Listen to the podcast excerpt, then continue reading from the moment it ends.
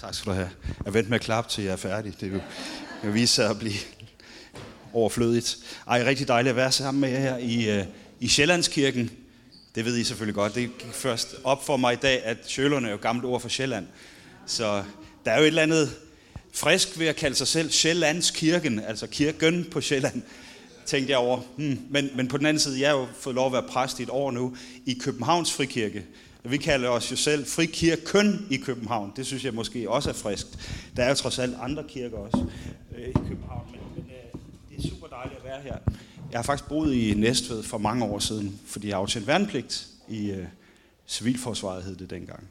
Så dejligt at være her hos jer, sammen med jer. Det har jeg glædet mig rigtig meget til. Jeg skulle hilse fra min kone, som gerne ville have været med, men hun har så opgaver inde i København, som hun ikke lige kunne få afsat i dag. Så derfor sidder jeg hernede bare selv.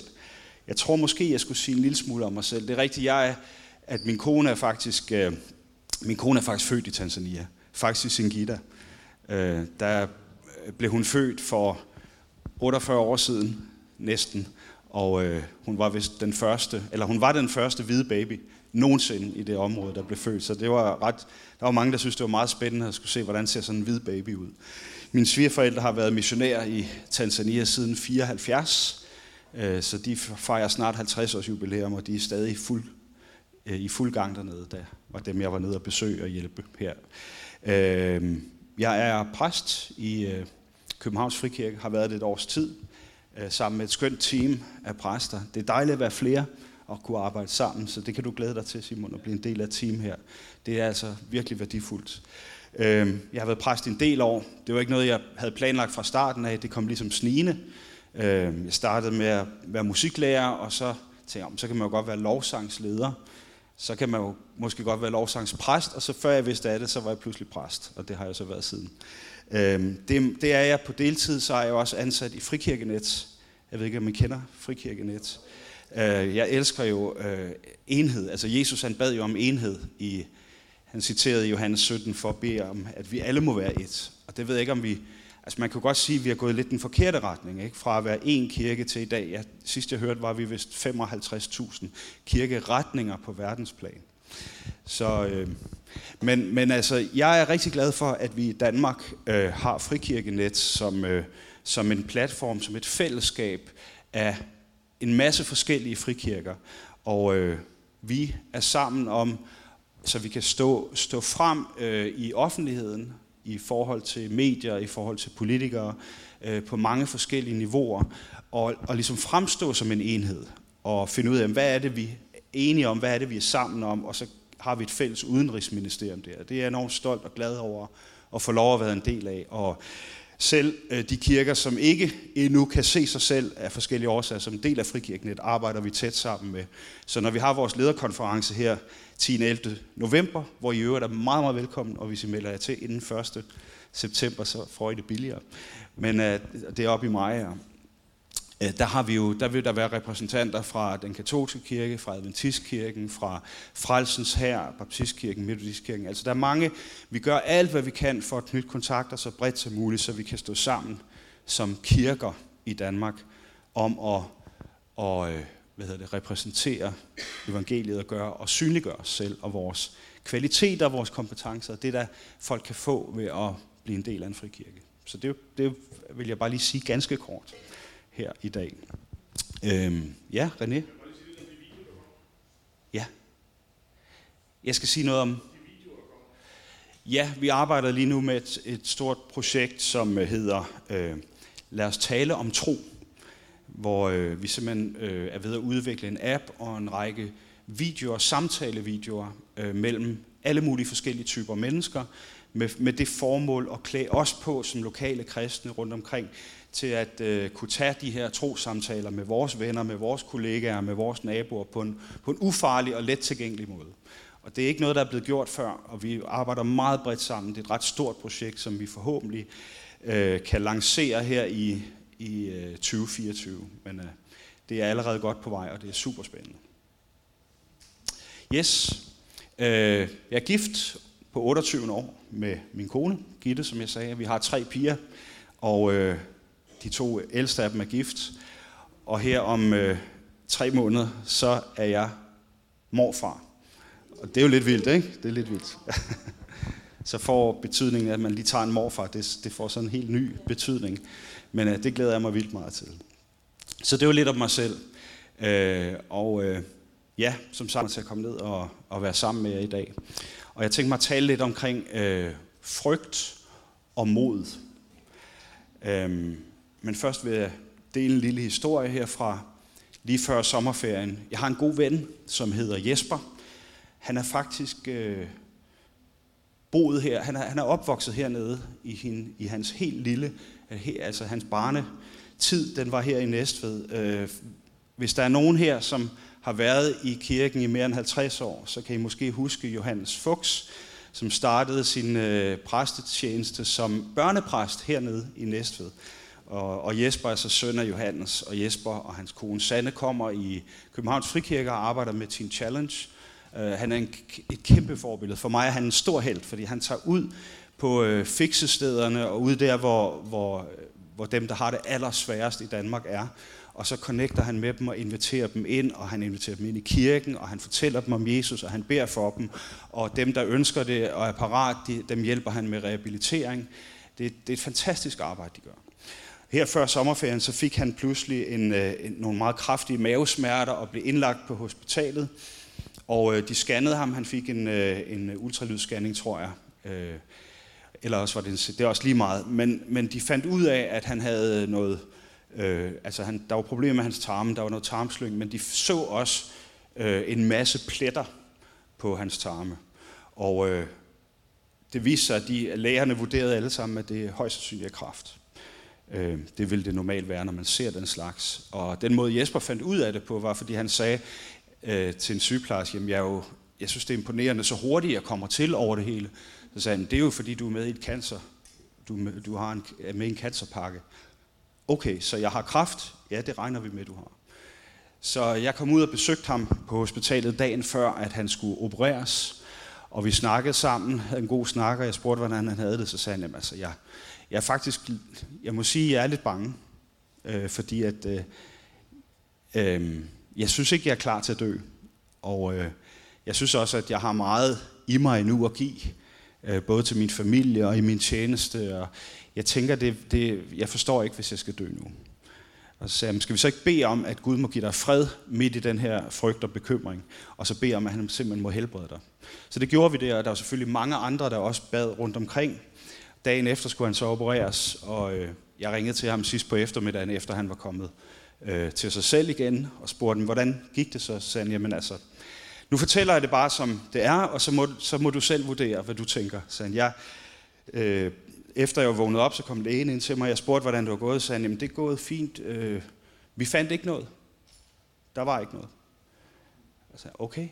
Og så sagde lægen ikke mere, så kom sygeplejersken lidt senere, og så sagde han, jeg skal lige forstå det rigtigt. Altså, han var stadig lidt omtået af, af hvad hedder det, bedøvelsen. Øhm, og sagde, altså, der var ikke noget kræft. Nej, vi fandt ingenting.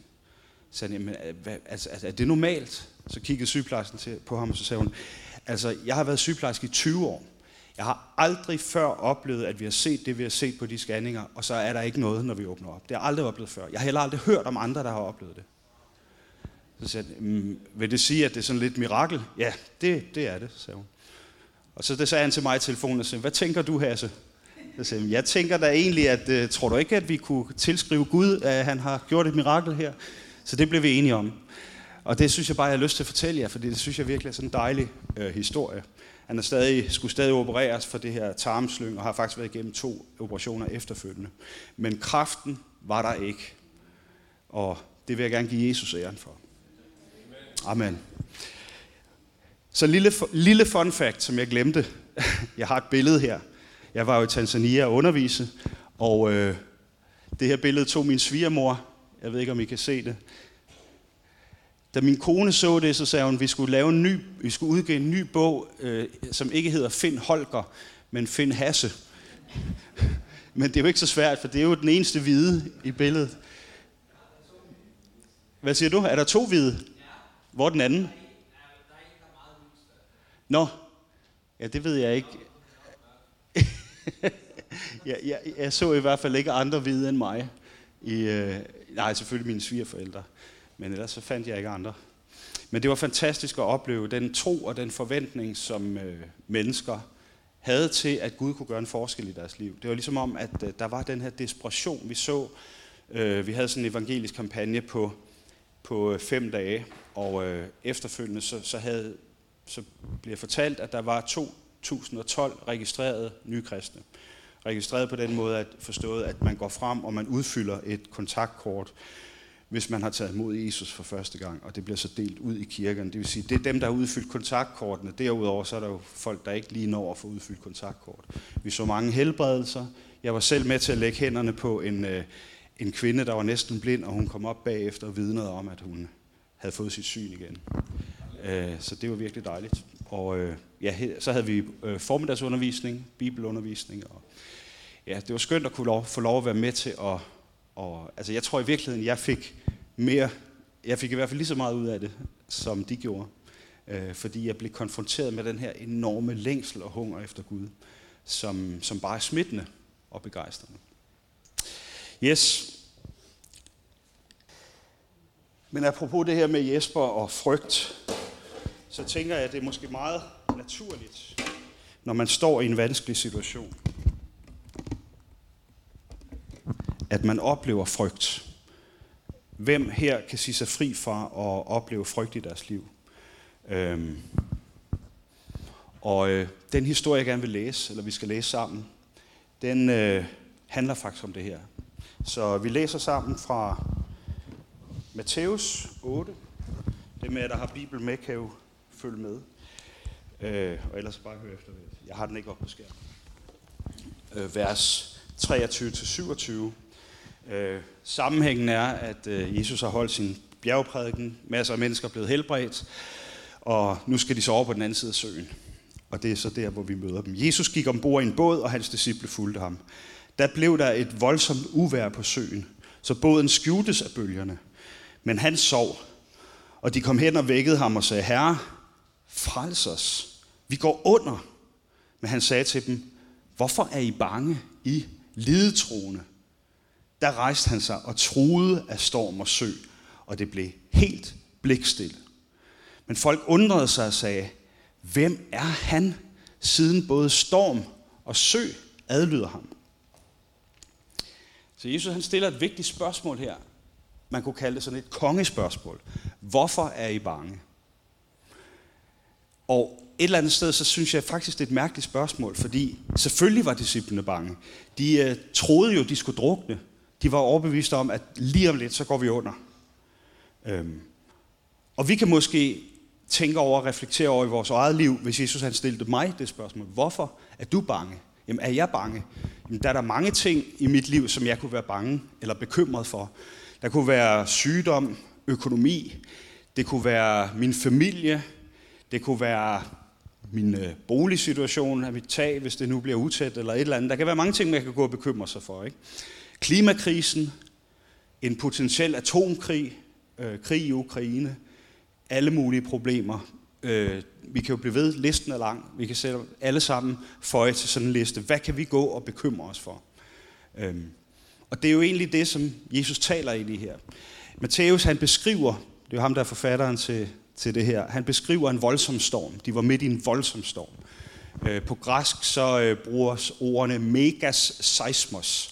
Og I kender det her med seismograf og seismolog. Det har med jordskælv at gøre. Så faktisk så siger han, de var lige midt i et kæmpe jordskælv. Underligt. Underlig måde at beskrive en storm på, kunne man umiddelbart tænke. Faktisk så bruger øh, Matthæus den her formulering megas seismos tre gange i sit evangelie. Han bruger den, da Jesus dør. Han bruger den, når Jesus opstår fra de døde, og så bruger han den her. Så man kan sige, hvad er så fællesnævneren for de her tre? Det er, at der sker et eller andet voldsomt overnaturligt. Et mega jordskælv. Det er som om den her storm, den har en eller anden form for overnaturlig, nærmest dæmonisk karakter. Og øh, Matthæus, han var ikke fisker. Han var skatteopkræver, så det var måske... naturligt for ham at være ekstra bange. Han var ikke vant til den her form for storme, og det fremgår måske også lidt af, af evangeliet her, men de fleste af disciplene var jo erfarne fiskere. De, de var jo vant til at læse vind og vejr. De ville jo ikke være taget ud, hvis de havde haft en fornemmelse af, at der kom en storm. Så stormen var uventet. Den, ligesom, den kom ud af ingenting. Man kunne sammenligne, nu har jeg jo lige været i Tanzania, ikke? Så jeg vil sammenligne det med en løve, der pludselig springer frem fra savannens høje græs. Ikke? De havde simpelthen ikke set det komme. Det ene øjeblik er der stille, det næste øjeblik, så kan man ikke se, hvor himlen starter og havet slutter. Det hele himmel og jord står i et. Og disciplene er ved at blive kvalt af vandmasserne på båden her i, øh, på Galilæasø. Jeg forestiller mig, at Peter og Johannes og og Jakob, som er erfarne fiskere, de kæmper med at holde sejlet nede, ikke? Så de kan få lidt, prøve at holde lidt styr på båden. Og Matthæus, landkrabben der, han kæmper sikkert for at holde morgenmaden ned i maven, kunne jeg forestille mig. Og måske kunne de tænke, hvorfor i alverden skal vi være midt i en storm her? Vi, vi tjener jo Jesus, vi hjælper Jesus. Hvad, det kunne være en tanke, vi også fik. Ikke? Hvor, det er da uretfærdigt, at dem, der følger Jesus, også oplever storme. Nogle gange helt uventet og Og urimelige storme, altså kristne bliver jo også syge, kristne mister deres job, kristne bliver angrebet af alle mulige problemer, vi er bare ikke fredet, vel? Og det kan virke lidt uretfærdigt. Og som det mest mærkelige på en eller anden måde i den her historie, så er det, at vi midt i det hele finder Jesus. Og han sover trygt og godt, han sover tungt, han har knoklet på, han har undervist, han har helbredt, og nu skal han bare sove. Og han sover fredfyldt. Jeg ved ikke med dig og mig, om vi kunne sove sådan midt i en storm. Altså, nogen af os, vi har svært ved at sove, hvis ikke sengen er lige tilpas blød, og gardinerne er rullet ned, og der er helt mørkt, og der er helt stille, og så ligger vi alligevel vågen om natten, ikke? Eller også er det bare mig, der er noget af den alder, hvor jeg nogle gange vågner om natten. Uh, altså, vi kan have svært ved at sove selv, hvis, hvis der er fravær af uro omkring os. Jesus sover trygt, lige midt i stormen. Disciplene derimod, de er desperate. De råber, Herre, frels os, vi drukner. Og i den græske grundtekst, der står der faktisk bare tre ord. Der står, Herre, frels, dør. Altså, der er ikke noget small talk her, vel? De var ved at gå under. Og ifølge Markus evangeliet, så siger de også, Herre, er du ligeglad med, at vi drukner? Og måske er der en pointe i det her, at frygt, det kan godt ødelægge vores tillid til Gud. Hvordan kan Gud sove midt i min storm? Og hvis han bare sover midt i min storm, elsker han mig så overhovedet? Eller er han ligeglad med mig? Disciplene, de bebrejder Jesus, at han ikke gør noget. Sig mig, er du ligeglad med, at vi drukner? Og de kommanderer også med ham, ikke? Altså, det er lidt en dum situation at komme i, at man begynder at både at bebrejde og kommandere rundt med Gud. Altså, Gud er Gud, og det er jeg ikke. Men det sker her for disciplene, fordi de bliver desperat, og måske så sker det også for os nogle gange i vores desperation, i vores liv, at vi får et forkert billede af, hvem er Gud, og hvad gør han, og hvad skal jeg gøre lige midt i min storm. Disciplene har jo faktisk lige set alle mulige helbredelser. De har set dæmoner blive drevet på flugt. Det så jeg også i Tanzania i massevis. Det er som om, de allerede har glemt det. Jeg tror, frygt i vores liv kan skabe sådan en form for åndelig Alzheimers. Når vi fyldes med frygt, så har vi en tendens til at glemme, hvad Gud har gjort, og hvor god han er. Det er som om han bliver mindre, og vores problemer bliver større.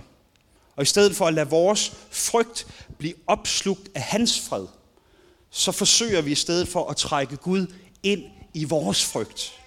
Gud, kan du ikke se, hvor frygteligt det hele er? Kan du ikke se, at vi er ved at drukne? Hvorfor fikser du det ikke? Er du ligeglad? Det kan godt være, det er bare mig, men måske kan du også identificere dig med den situation. Måske har du været i situationer, hvor du har været dybt forvirret. Hvor er du, Gud? Hvad har du gang i? Og midt i stormen, så rejser Jesus sig op. Og så stiller han det her nøglespørgsmål. Hvorfor er I bange? Har I så lidt tro?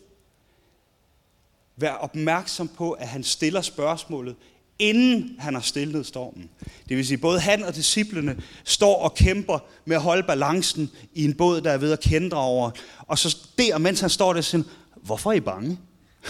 Altså, det er ikke efter, han har stillet stormen, men det er før, han stiller stormen, at han stiller spørgsmålet.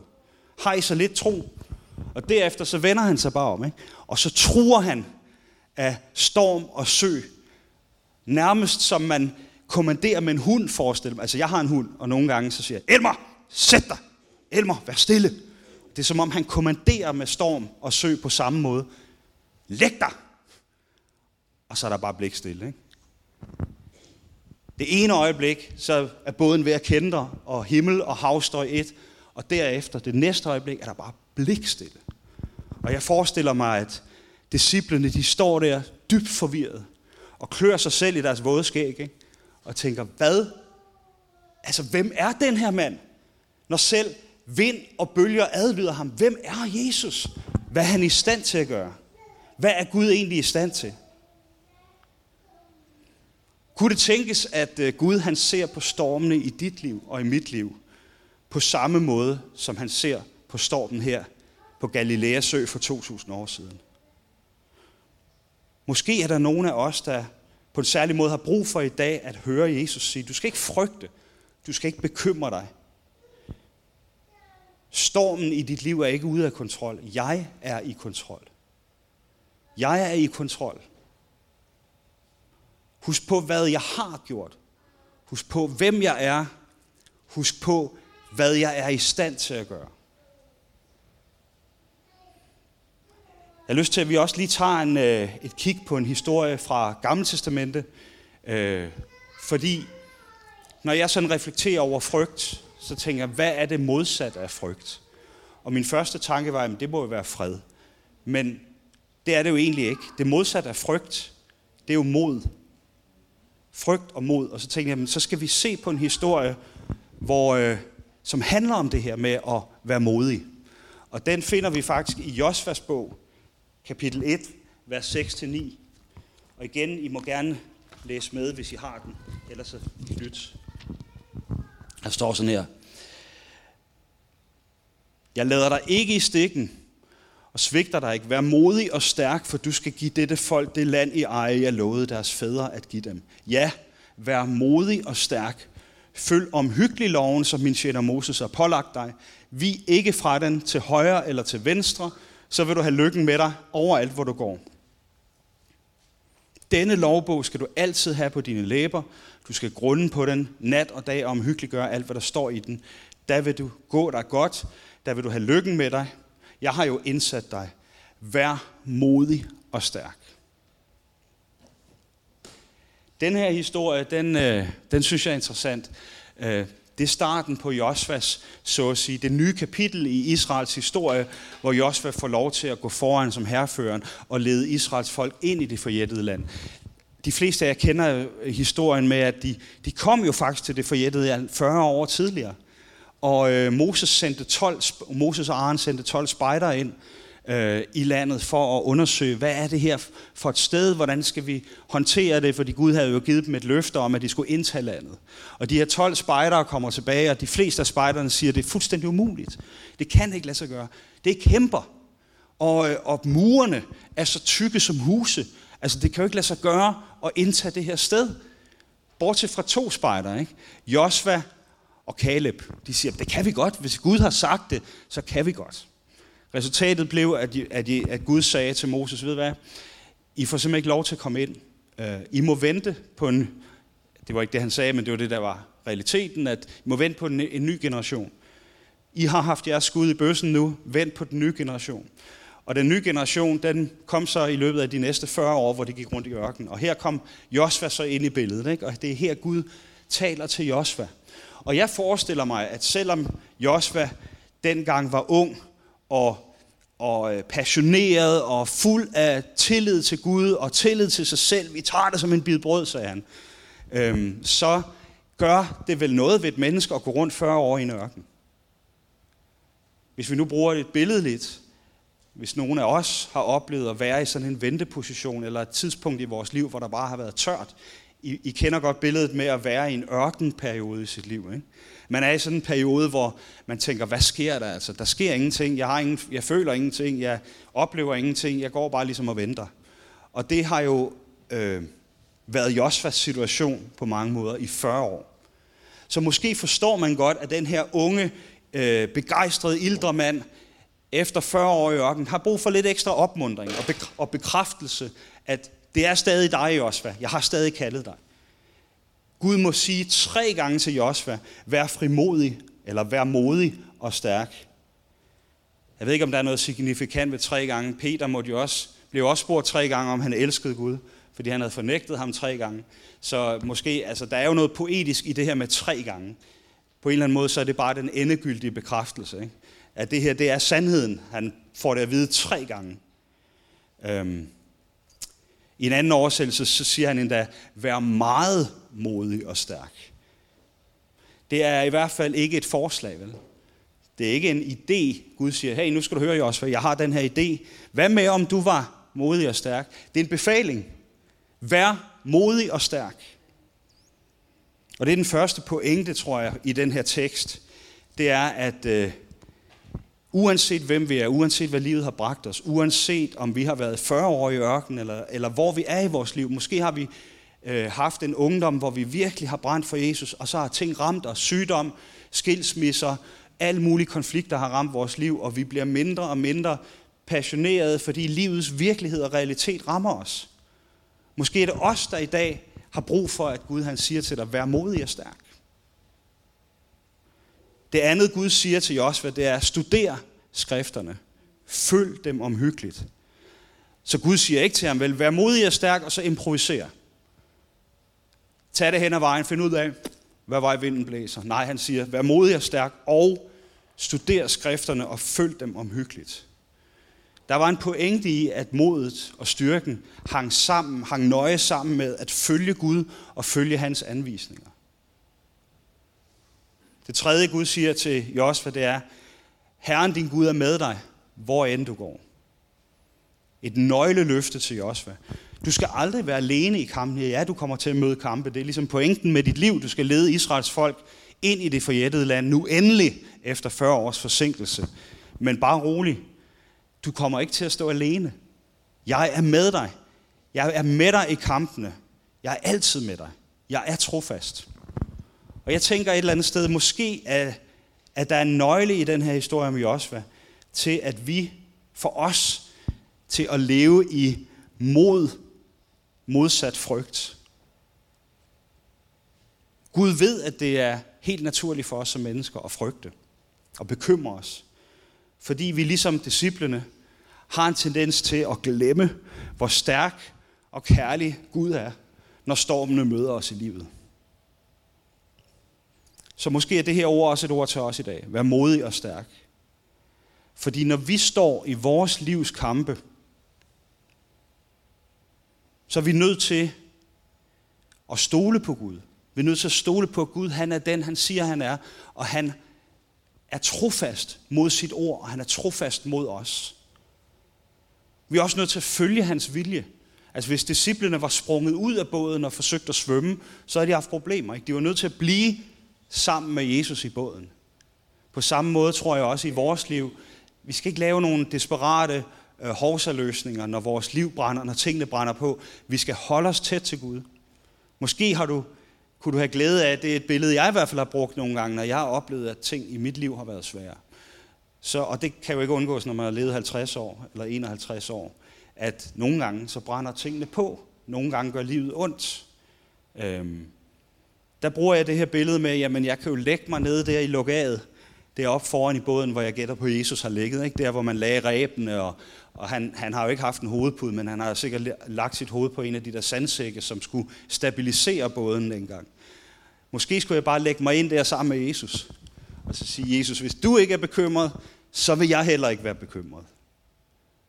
Måske er den vejen til mod og styrke, det er at holde sig tæt til Jesus. Holde sig tæt til ham, der er ubekymret. Lad hans ubekymrethed, lad hans fred overvinde min ufred og min bekymring. Og sidst, men ikke mindst, vi skal stole på hans løfter.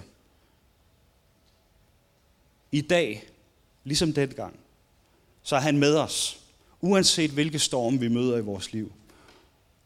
Og vi har brug for og stole på hans løfter. Hans løfter til dig, hans løfter til mig. Han er med os. Han elsker os. Han er der, og han er trofast. Og det er jo Du kan vælge at lytte til det her på to måder. Du kan vælge at sige, det er super fint, jeg har hørt det her tusind gange før. Det er også rigtigt, det står der også i Bibelen, det har jeg lært. Jeg lærte det helt tilbage fra, jeg gik i børnekirke eller søndagsskole, hed det vel for nogen af os dengang. Da jeg startede, så hed det børneparkering. Det, det siger man ikke så meget mere, vel? Ej, men jeg var også baptist, det var noget mærkeligt noget. Vi har hørt det så mange gange, men har vi taget det ind? Lever vi efter det? Eller har vi brug for i dag at sige, Helligånd, vil du ikke komme og levende gøre det her budskab for mig igen?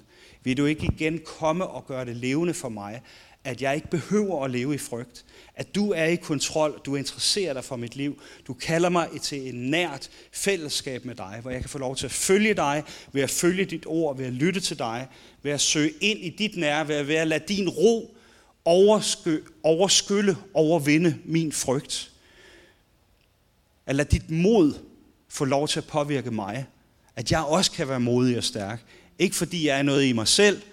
Josva var heller ikke noget i sig selv. Jo, han havde sikkert nogle kvaliteter, men han kunne jo ikke øh, invadere Jericho. Altså, det, var, det var ligesom, jeg tror, Gud satte tingene på spidsen ved at sige, den måde, vi starter på, Josva, der vil jeg gå rundt og, og spiller jeres, trutter jeres trompeter, og så vælter jeg muren. Ligesom for at, at gøre klart en gang for alle, hvem det er, der gør det her. Ikke? Og sådan er det også i vores liv. Der er måske nogle mure, der skal væltes. Det er ikke dig, der gør det. Det er ham, der gør det. Du skal holde dig tæt til ham. Yes. Amen. Skal vi ikke rejse os op og bede sammen? Jeg vil gerne bede øh, sammen med dig, som oplever storm i dit liv lige nu. Øh, oplever, at der er ting, der, øh, der fylder dig med frygt og truer og udfordrer din fred i dag. Øh, Jeg vil gerne bede med dig, som har brug for fred og styrke midt i den storm, du er i. Brug for en tillid til, at Gud han leder dig ud af stormen. Men lige nu står du i den, og du har brug for hans fred og hans styrke. Og du har brug for den her vished, som Helligånden, kun Helligånden kan åbenbare dybest set, at Jesus er altid stærkere, end hvad der end måtte møde dig og mig i vores liv. Hverken fra den her verden eller fra den onde selv, kan der møden, kan vi blive ramt af noget, som er stærkere end Jesus, end hans kærlighed, end hans trofasthed. Ingen ondskab, sygdom eller problemer. Og der er ikke noget, der er for småt, og der er ikke noget, der er for stort, til vi kan lægge det i Jesus stærke hænder i dag. Så lad os gøre det sammen. Hvis du har lyst til at være en del af den bøn, så kan du jo bare erklære for dig selv, at det er du. Så Jesus, jeg takker dig, fordi at du igen minder os om, at vi ikke behøver at frygte. Her selv i den stærkeste storm, der kan vi være rolige, fordi du er rolig. Og vi kan være modige, fordi at dine løfter står fast. Vi kan være frimodige, vi kan være stærke, når vi møder udfordringer, når vi møder kampe, når vi møder vanskeligheder. Fordi du er den, du siger, du er. Og alt er muligt ved dig, og din opstandelseskraft er tilgængelig for os i dag, her i Næstved. Lige her, der har vi adgang til hele din himmelske verdens åndelige velsignelser. Og jeg beder Helligånd om, at du vil komme. Jeg ved, du er her, men jeg inviterer dig til at komme og gøre det, som du ved, at vi har brug for hver især. Og alle os, som, som i dag står her og åbner vores hjerter og siger ja og amen. Vi ønsker at, at leve sammen med dig. Vi beder om, at du vil være den, der navigerer vores liv. Vi beder om din visdom. Vi beder om din beskyttelse. Vi beder om dit mod, din styrke ind i vores liv. Både til vores egen situation, men også så vi kan være dem, der rækker ud til andre og kan være med til at sprede din kærlighed og din tro. Og det beder jeg om i Jesu Kristi navn. Og jeg takker dig, fordi at vi igen i dag kan få lov til at opleve din berøring, dit fingeraftryk i dybet af vores liv her. Hvad enten vi har brug for mod, vi har brug for styrke, vi har brug for helbredelse. Og det beder jeg om i Jesu Kristi navn. Hmm. Tak, Jesus.